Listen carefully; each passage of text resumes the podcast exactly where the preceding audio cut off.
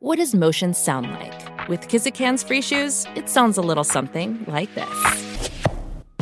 Experience the magic of motion. Get a free pair of socks with your first order at kizik.com/socks.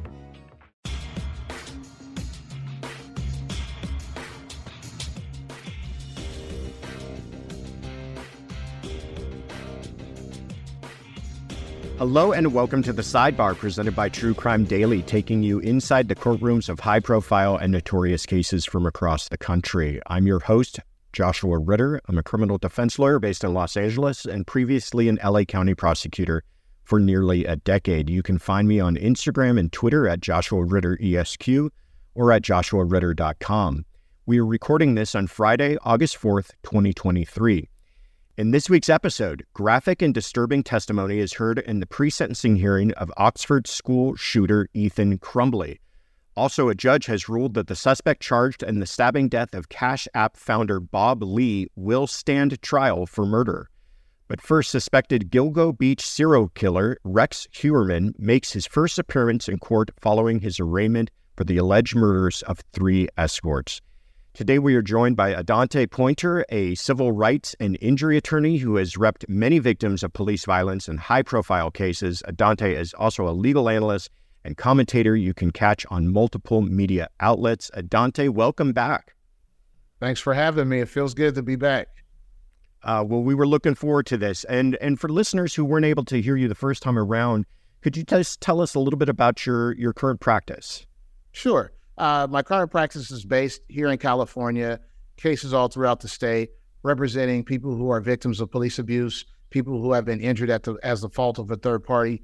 And occasionally I still come back and uh, do guest appearances here and there in criminal court. I spent a lot of time as a criminal defense attorney, uh, about a decade, defending people in criminal court throughout the state of California, from everything from DUI up to murder for hire. Fantastic. Well, we we I have seen you many times uh, talking about these cases on Court TV and other outlets. And uh, we're going to pull upon your experience and your familiarity with these cases and jump right in. Uh, the first is out of Suffolk County, New York, where suspected serial killer Rex Heuermann made an appearance in court August 1st for his discovery hearing, in which Heuermann's defense was handed a massive amount of material as described by Suffolk County prosecutors. Heuermann has pleaded not guilty to the murders of Melissa Barthelemy, Megan Waterman, and Amber Lynn Costello, all of whom were allegedly working as sex workers in the tri state area before their remains were discovered on Long Island's Gilgo Beach. Evidence handed over to Heuermann's defense reportedly included eight terabytes of information accounting to over 2,500 pages of investigative documents crime scene photographs, DNA and autopsy reports, and nearly 100 hours of surveillance video.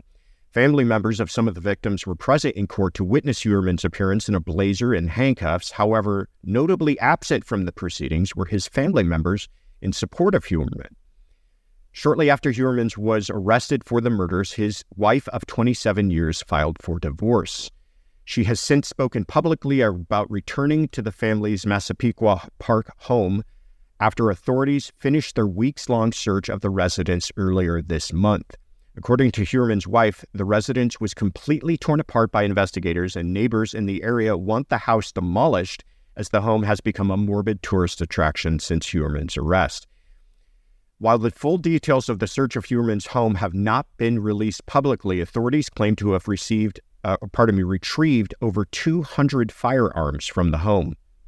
Investigators are still trying to determine if there are any potential links between Heuermann and other unsolved cases, with prosecutors requesting additional DNA samples from Heuermann.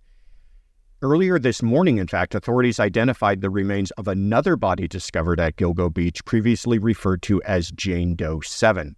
Heuermann is expected back in court for another hearing on September 27th. All right, Adanté, investigators have had a 13 year head start on Heuermann's defense team in this case. How difficult a task do you think it's going to be for them to parse through all of this evidence handed over by the prosecutors? Were, are they going to be ready for trial this year, you think? I don't think that it's a good, uh, I wouldn't make that bet that they'll be ready for trial in a year. Uh, however, Heuermann has his own constitutional rights, and he may try to force a speedy trial. But in a case like this, where the prosecution and the investigators have had a 13 year head start at putting together this case, it wouldn't be wise to rush into a trial or even a preliminary hearing. Instead, if I'm the defense team, I'm going to take my time and comb through the evidence, parse it down by the individual victim, and then find my points of attack, be it DNA, be it physical evidence, or perhaps the uh, spoilation of evidence, given how much time has passed. So if I'm Heuermann, I'm taking my time to rush to for my day in court. I'm not going to rush that process. I'm going to painstakingly go through all 2,500, 2,500 pages with the idea or with knowing that there's more discovery to come. I'm sure it's going to swell. I'd probably bet 10,000 pages by the time this is done.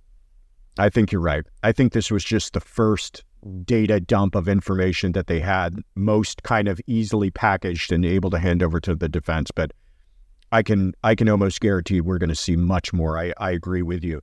And also, this is a, a situation where the murder happened, you know, on a Friday and he was arrested on a Saturday, and you might understand strategically why the defense would say, you know, let's catch the prosecution on their heels here and see if they can put this case together and ask for a speedy trial. Like you pointed out, 13 years, they, they, they've got everything. And you're just, the, the defense is going to be playing catch up for some time. I agree with you. I don't think it's going to happen anytime this year. I would be, uh, what do you think? Summer of next year? At best, you know, uh, because there's also, I'd imagine, going to be a ton of motion work as well.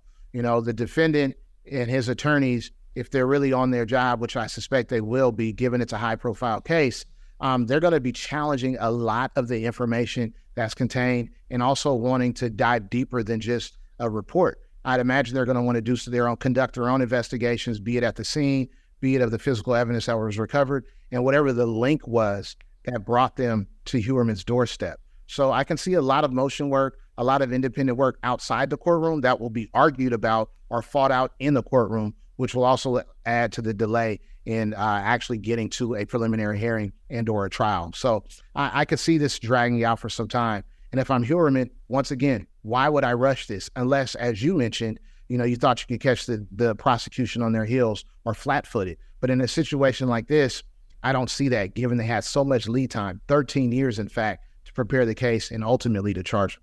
Yeah. Yeah. And I read through the bail motion that the prosecution filed when asking for no bail in this case. And they laid out, I imagine, just part of their investigation. But even what they put in there was incredibly impressive. It was multifaceted on several fronts. They've been investigating this and putting this case together. That's not something that the defense is going to be able to take a weekend to look through. I mean, they're really going to have to dive into that stuff if they want to try to mount any kind of defense whatsoever. Um, the other thing I wanted to ask you about is that Heuermann's wife and children were reportedly out of town or out of state even when the three mi- women he is charged with killing uh, went missing. I- yeah. I'm curious if you think that his family members will ever be called as a witness in this case, and if so, by whom? You know, the question is did those family members give any statements, be it to the police or investigators along the way? Or even to Heuermann's uh, defense attorneys as this case develops. If they did, then you could certainly see them brought in uh, as witnesses here. But given that they were out of state, the question as a police investigator would look into this would say, well, what did they notice, if anything, that was different either in his demeanor, maybe the house, maybe things he said along the way, or perhaps things were missing, be it a shovel, be it a bag, whatever it might have been that links him to the crime. They're going to be digging and fishing for evidence that leads that led the family members to believe that something was awry or something was missing or something was different. But I think you couple what the police would would be interested in learning from family members with the family members' reaction to their father, to their husband being arrested on these charges. And notably, they were absent from the court. Just because they were absent from the court doesn't necessarily mean they don't support their father. They may just not want to be in the limelight all that that brings. However, given the wife filed for divorce immediately after he was charged, that is something that in the court of public opinion, I think holds a lot of weight.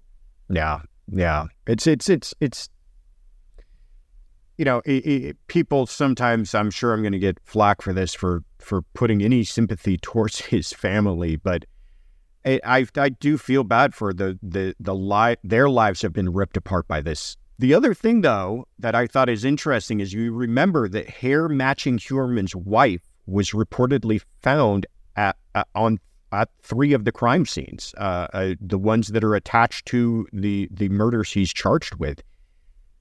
Do you think that's going to be a reason that either the prosecution or defense might need to call her to the stand to either explain how that happens, or I'm even wondering, does the defense maybe try to use that as some sort of defense? I don't know. What are your thoughts? Well, you know, when you're from the defense perspective, when you're up against this sort of evidence that are linking you to a crime, and there's a third party, be it your wife or be it some stranger, that also has physical evidence there that at least links them to the crime scene then you have to dive into that. And so, you know, from the prosecution's perspective, I imagine once they realized that it was her hair, they certainly wanted to talk to her. Now, whether or not she lawyered up and she evoked her rights to not speak to the police, we, we don't know that as of yet. And that can also change as this develops. But it certainly adds a, a high level of intrigue as relates to how does she play into this puzzle that the police are trying to put together and what was her involvement you know, uh, hair, as we all know, just in our daily common experience, you know, can travel from one place to the other without it necessarily the person being at that crime scene. You know, it could have been something, an item from the house that was taken from the house there that ultimately her hair traveled in to the scene on. But given that it said more than one uh, victim or more than one uh, person who was killed, link that that then leads to that was something that was consistently brought to the crime scene, not just one time, but perhaps multiple times. Yeah, the thing, I mean, obviously the police, I don't think ever really seriously considered the wife a suspect. I think they obviously knew, like you said, hair can travel with other people. It was just another way for them to match Heuermann to the crime scenes. But I'm just wondering if the defense, you know, the defense deals in the world of the the the the strange and confusing and if this could cause confusion i wonder if that's something they're going to try to highlight if this ever heads to trial speaking of which i know it's a bit a little bit early but new york doesn't have the death penalty. Um, so being that that is not on the table do you think that there is a possibility of any sort of plea deal being struck in this case? Well you know uh, as to go back to what you had mentioned earlier Whereas when you read the uh, the criminal complaint and the first 2,500 pages that they gave to Heuermann's defense team, oftentimes it's my experience, the prosecution is giving you uh, a glimpse, a preview of what you're up against in terms of the evidence that they've mounted against you to say that you did something and accuse you of a crime. So I and and and for Heuermann, if he's looking at that, and if he knows what he did and he feels, hey, you know, they have me cornered, he may actually cut a deal. You know, why put your family through this? Why put your wife through this and your kids and everyone else that you're affiliated with? And instead, you fall on your sword and cut the best deal you can early rather than late. However, as we once again we know by looking at trials and looking and studying these things, you know, sometimes a defendant will want to go all the way and force the prosecution to do their job and drag their family through the mud along the way just to wind up with a conviction. I would imagine though he's taking he and his attorneys are taking a serious look at the case as it's being presented in those 2,500 pages, as it's being presented in that charging document, and they're figuring out what are their play, what is their play. And as you mentioned, the defense job oftentimes is to muddy the water, right? So if they could muddy the water by saying, hey, you know, there's another person, even though it's his wife, that may have been involved in this, or that we could lay some of the blame at, or just raise the specter that it wasn't me, it was someone else. You know, oftentimes that's a button that the defendants will push to try to get a better shot at freedom. But yeah. in a case like this, that comes at a one heck of a price. However, yeah. I'm sure he's also sitting there in the in his jail cell saying, "My wife divorced me. She's not supporting me. So, you know, uh, why why am I going to protect her?" But right. so much, you know, it's a chess game, right? And you know this, yep. you know. So yeah, we'll see how it unfolds. Yeah, one one other thing I was thinking of as you were talking is um, a bargaining chip he may have is they still have several other bodies that they have not tied to him, and if he is able to uh, bargain that he will confess to those other killings if he was involved in them and gives them information that they're able to uh, be sure that he was involved. Perhaps that's some sort of bargaining chip and why he would want to end this whole thing early. I, I, I don't know. It really comes down to, I think, more than anything, his narcissism. Does he want this to continue to be something that he is in the news, or does he want to put it all behind him? Well, we we shall see. Calling all pop culture enthusiasts. Are you obsessed with all things celebrity? Do you live for the drama, the laughs, and the unexpected moments that unfold on social media? Then you're going to want to tune in to the Comments by Celebs podcast. Join us three times a week as we deep dive into every aspect of pop culture. Whether it's dissecting the latest trends or just chatting about your favorite celebs, Comments by Celebs has you covered. We have new episodes out every week. Follow and listen to Comments by Celebs on the free Audacy app or wherever you get your podcasts. Let's move on to Pontiac, Michigan, where the sentencing hearing for Oxford High School shooter Ethan Crumbley is underway to determine if the gunman will ever have the possibility of parole. Crumbley pleaded guilty to several charges, including four counts of murder for his perpetration of the 2021 school shooting that left four students dead and seven injured. Because Crumbley was a minor, 15 year old at the time of the shooting, he cannot automatically be sentenced to life per Michigan law. So a judge must consider arguments from both sides to determine if Crumbley will have the possibility of parole in what is known as a Miller he- hearing. Prosecutors have presented evidence to demonstrate that Crumbley premeditated the violent attack, even alleging that te- the teenager took pleasure in the killings. Wait. Meanwhile, a defense psychologist testified that Crumbley was experiencing psychosis, characterizing the boy as a feral child who had essentially been abandoned by his parents. This um, evidence presented by the defense included uh, video evidence of a, of um, that's disturbing, to say the least, of Crumbley while he's in custody. And we can show you a clip of that now.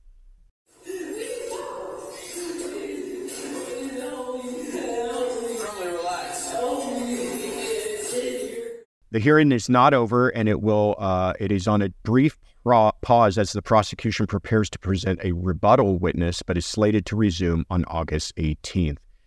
All right, Adanté. The Supreme Court in 2012 decided in Miller v. Um, Alabama that mandatory life without parole for people under the age of 18 would violate the Eighth Amendment.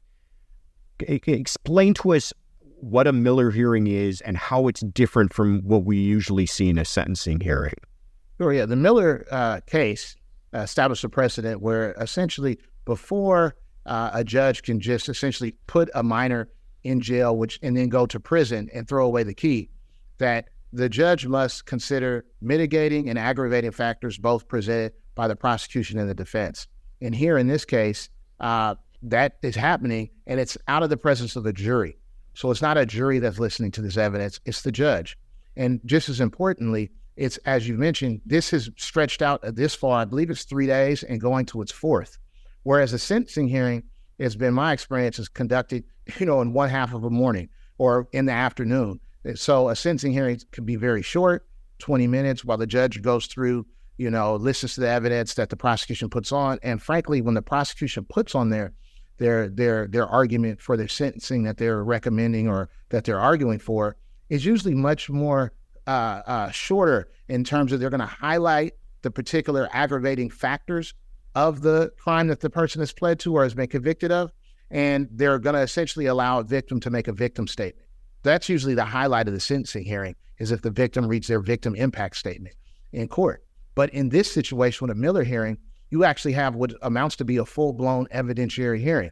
You have psychologists, you have people coming in to talk about a person's background, you have the prosecution putting videos on, uh, going to social media, recounting the statements he's made. It's almost a mini trial of sorts as it relates to a person's psychology, a minor psychology at the time they committed the crime. And what I think is going to really be a tipping point here, and what the judge is trying to get uh, a clearer picture of, and what the two sides are arguing about is what was this young man's state of mind? It, we understand it was premeditated, but can he be held to a level essentially as an adult with saying that there is nothing that is essentially redeemable and that you should never have a chance, he should never have a chance or an opportunity at freedom again because what he did was not only so heinous, but it was but it was his intent and that his mind state is such that it cannot be rehabilitated. And that's a very serious uh, a ruling for a judge to make. So I see why the Supreme Court has mandated these type of hearings. It's very important, especially when you have situations like down in Alabama and other places in our country where you have a disproportionate number of minors who are essentially sentenced to what is a what is uh, jail or prison prison for life, and they throw away the key. So yeah. you know, that's what's going on in this case, and uh, it's fascinating to watch, given all the information that's being presented by both sides. Yeah, yeah, it is. It is fascinating, and two, I think a lot of it's for the edification of the judge because the judge did not sit through a trial, so the the judge is learning a lot of this for the first time, perhaps because he t- did take a plea, so there wasn't that opportunity for a lot of this evidence to be heard in court. But to your point about some of the disturbing things that the prosecution has presented as part of their case uh, in this hearing. They played audio that was allegedly recorded by Crumbley the day before the shootings, where he is heard to be saying, My name is Ethan Crumbley, age 15, and I am going to be the next school shooter. Later adding, I'm going to have so much fun tomorrow. Also presented were excerpts from his journal where he wrote, I wish to hear the screams of the children as I shoot them. And later, I'm going to record the shooting so when they show the video in court, everyone can see their children and friends dying. That is, that sickens you to hear that kind of stuff. And it goes on and on and on in these pages. What role do you think the his apparent enthusiasm not just premeditation, but almost the way he expressed how he's going to enjoy this, it's going to play in the de- the judge's decision here. I think it weighs very heavily. You know, just you recounting, describing, much less the judge is looking at the video and watching his this young man's facial expressions and so on and so forth. It's the type of thing where you say, you know, this sounds like pure evil. Yeah. Is anything that's redeeming in this young person to where I am willing to give him an opportunity to to be on the streets again and perhaps behave in the same way. So, you know, I think it's I, I think that's the type of evidence that weighs so heavily to where when you put it on the scale, a judge would be very hesitant to say, "Hey, you know, I want this on my resume that I let this young man out again to do something similar or something even more heinous than what he's already done." So I think it's pretty devastating uh, as it relates to his his chances to ever hit the streets again. Yeah, it was it when when I started to learn about some of what came out. It it it really is. It bothers you to hear that somebody would speak this way about taking other people's lives.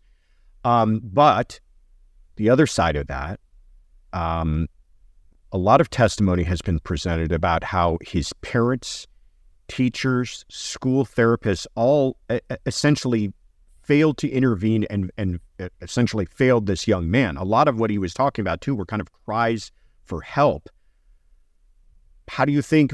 What role do you think that plays? Is that is that a winning argument with the judge?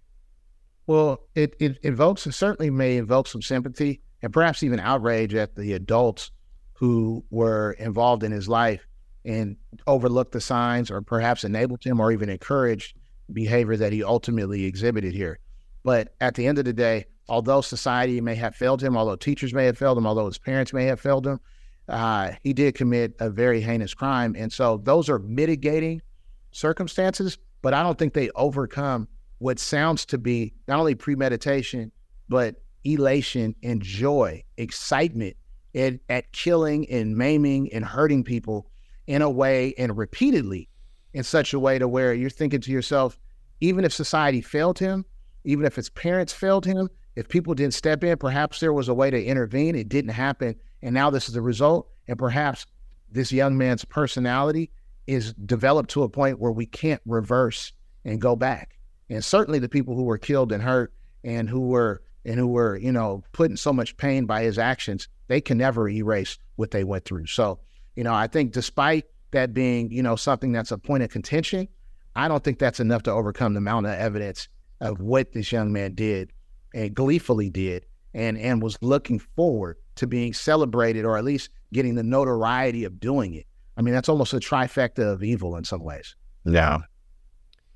Yeah, I have to say I agree with you. Um, and we're going to find out soon enough. Uh, like I said, that they're they're going to resume this hearing, and we will, of course, update everyone when we find out what that um, judgment actually is. Let's turn to our final case out of San Francisco, California, where a judge has ruled that sufficient evidence exists to hold a suspected a suspect charged with the stabbing death of Cash App founder Bob Lee to answer for his murder at trial. Nima Momeni, who pled not guilty in May, is accused of stabbing Lee to death in a secluded area of San Francisco's Rincon Hill neighborhood. Lee, whose heart and lungs were pierced in the attack, was seen on surveillance video pleading for help before succumbing to his injuries. At the preliminary hearing, the judge highlighted DNA evidence presented by the prosecution that linked Momeni to a kitchen knife believed to be the murder weapon. Police believe that the knife used to kill Bob Lee came from the home of the suspect's sister and that a relationship between her and Lee may have been Momeni's motive in the alleged murder. Momeni's defense, meanwhile, has maintained that the suspect and Lee were not fighting the night of the incident and called into question the DNA and security footage which was used to link Momeni to the crime. Momeni is scheduled to appear in court again on August 15th. All right, Adanté, most preliminary hearings are kind of a, a, a rubber stamp affair. It's um, much more of an opportunity for the defense to get kind of a preview of the prosecution's case rather than for them to actually fight it and try to get the case dismissed. In other words, there's a strategy to the idea of just seeing what the prosecution has rather than showing your cards as a defense. But the defense in this case um, put on much more of an affirmative defense than we, we see most times and has also been very vocal about their arguments to the press. Do you think that is a winning strategy in this case, or what is your thoughts on it in general? Yeah, you know, it's not something that you commonly see as a defense attorney or a defendant going kind of full throttle, if you will, at the preliminary hearing. However, in a case like this, that's high visibility and the holes, if you will, that a defense would oftentimes poke uh, is so readily available and being talked about in the media it'd almost be remiss if they didn't at this point try to put that out uh, for the public to hear. Because hey, I'm this is in my backyard. I'm in the Bay Area. This case certainly dominated the headlines. There was a bunch of you know conspiracy theories, if you will, about why or who may have done this. How did the Cash App find founder come up dead? The specter of what uh, what toxicologists say was in his system when this happened. The time of night it was the fact that they don't have a percipient witness, an eyewitness who actually saw them fighting or saw them interacting, but instead the police kind of pieced this together and then made this grand announcement. And now you had this sordid kind of affair that was taking place, which fits the storyline that people can, might be able to buy a lot easier. But however, at the end of the day, when you look at all the puzzle pieces, there's still a lot of holes there for a defendant and his defense attorneys to to to to utilize to mount a defense. For example, okay, there's a knife, and that was what was the the what has been stated as the murder weapon, and they say that Momeni's DNA was on it, but that DNA is from his sister's house, or the knife is from his sister's house. Possibly he was there, but unfortunately, the person who passed away also had a relationship with the sister, so maybe that he had the knife for some reason. I mean, there's a lot of different ways to muddy the water and muddle it so that a jury may not necessarily come back with an easy conviction for the prosecution on this. But yeah. at the same time, you know, and I'll just wrap up by saying, at the same time, you know, Momeni's got a, a, a large hill to climb, and I am surprised that they rushed this quickly to a preliminary hearing in a case that this that's that that is this high profile, and that the police essentially laid out their case so early. I would think he'd take more time to develop his defense strategy. Yeah, it does seem to be moving pretty pretty rapidly. Um, no, you make a, a very good point. Uh, you know, people hear things like, "Well, his DNA was on the knife," and a lot of people immediately say, "Oh, okay, well, he did it." But you're absolutely right. Why wouldn't his DNA be there? Um, he, you know, that's his sister's house. He he was upstairs, you know, chopping up tomatoes for dinner that night.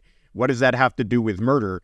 I'm not saying those are winning arguments. I'm saying those are arguments that absolutely I think will be made by the defense. But you bring me to kind of my next question on this is that and eventually they're going to have to choose a defense theory. And already we know that there's the video of him and the victim apparently going off to a location where it is believed the stabbing actually took place. Now we know his DNA is found on what is likely the murder weapon. Is this a case where you think it's best for the defense to choose the strategy of saying he didn't do it, somebody else did it, or this was a fight gone bad? Uh, this was a, a, a heat of passion type of thing. This was certainly not premeditated. And yes, I know in those circumstances you're not a- asking for an absolute acquittal, but is that a stronger kind of argument to be made that may keep him out of prison for the rest of his life? Yeah, they those are two arguments or two defense strategies that I imagine his lawyers are weighing very closely. However, I think I, for me, just based upon what we know about the case and what's been discussed up to this point, I think the whole idea that it was someone else who did it uh, is a much more cleaner uh, defense strategy. Because at the end of the day, if they have the two in the car that night, then the DNA may have re- may have the knife could be in the center console. It could be anywhere. It may have been on the seat and he moved it, and that's how the de- defendant's DNA got on it. But given the time of the night, the area of town it is, which is pretty desolate at that point in time, the fact that the decedent had things on board in terms of drugs or intoxicants, it leads itself to an idea of we don't know what he was doing. And in that part of town, and given you know the criminality and things that are highlighted consistently on TV, a juror comes into this thinking, well, you know, is this a, a drug deal gone bad? Is this a robbery gone bad? You know, who could have done this? Because opposite of that, you have a gentleman who had no real criminal history. Yes, he loved his sister, and maybe he wasn't a fan of the relationship they had. But to go to take that to murder, okay, to take that to murder is a much bigger jump that a jury has to take, even though the prosecution is trying to develop this motive. But yeah. I see that as a as a as a bridge that they have to cross. And if I'm the defendant, I'm saying, look, here's all these other bad things and factors. You can't just assume my guy killed a friend over his sister. Instead, this could have been a gentleman who was intoxicated. He stopped to help somebody. He got lost, asked for directions. And unfortunately, we know things like this happen far too often in cities and in urban areas and just all across the country where people are killed for nothing or less by complete strangers. And so that's You're right. Mm-hmm. No, That's you're a- right. You make it. You make an excellent point because, to your point, the original speculation by many was that this was some sort of robbery gone bad or some sort of random act of violence, and in fact, a lot of people kind of trying to tie that up into the idea that there's rising crime in San Francisco, and here's another example of a you know a person who's just minding their own business and happens to be a successful businessman gets gets um, you know knifed down on the streets of San Francisco. You're right. It's not an outrageous theory if that's what the first thing that a lot of people jump to. So we shall see. They're going to have to decide. I think. I don't. I, I do believe they're going to have to pick one because I don't think this is one of those cases where they can go in arguing both. Um, but we will see and we'll continue to follow it. But in the meantime, Dante, uh, that is our show. And thank you so much for coming on this week. Where can people find out more about you? Hey, well, people can find me on the web, uh, as many people do nowadays. Uh, website for my law firm, www.lawyers with an S, F is in Frank, T is in Tom, P is in Paul.com, or social media just under my name, Adante, A D A N T E, Pointer, P O I N T E R, just like the Pointer Sisters. I look forward to you know, interacting with people on social media. I always enjoy my time on your show. Keep highlighting these important cases and issues that need to be discussed. And uh, I look forward to working with you again. Oh, absolutely. Thank you again for coming on. And I'm your host, Josh Ritter. You can find me on Instagram and Twitter at Joshua Ritter ESQ or at joshuaritter.com. You can find our sidebar episodes wherever you get your podcasts. And we want to hear from you. If you have questions or comments you'd like us to address, tweet us your questions with the hashtag TCD Sidebar. And thank you again for joining us at the True Crime Daily Sidebar.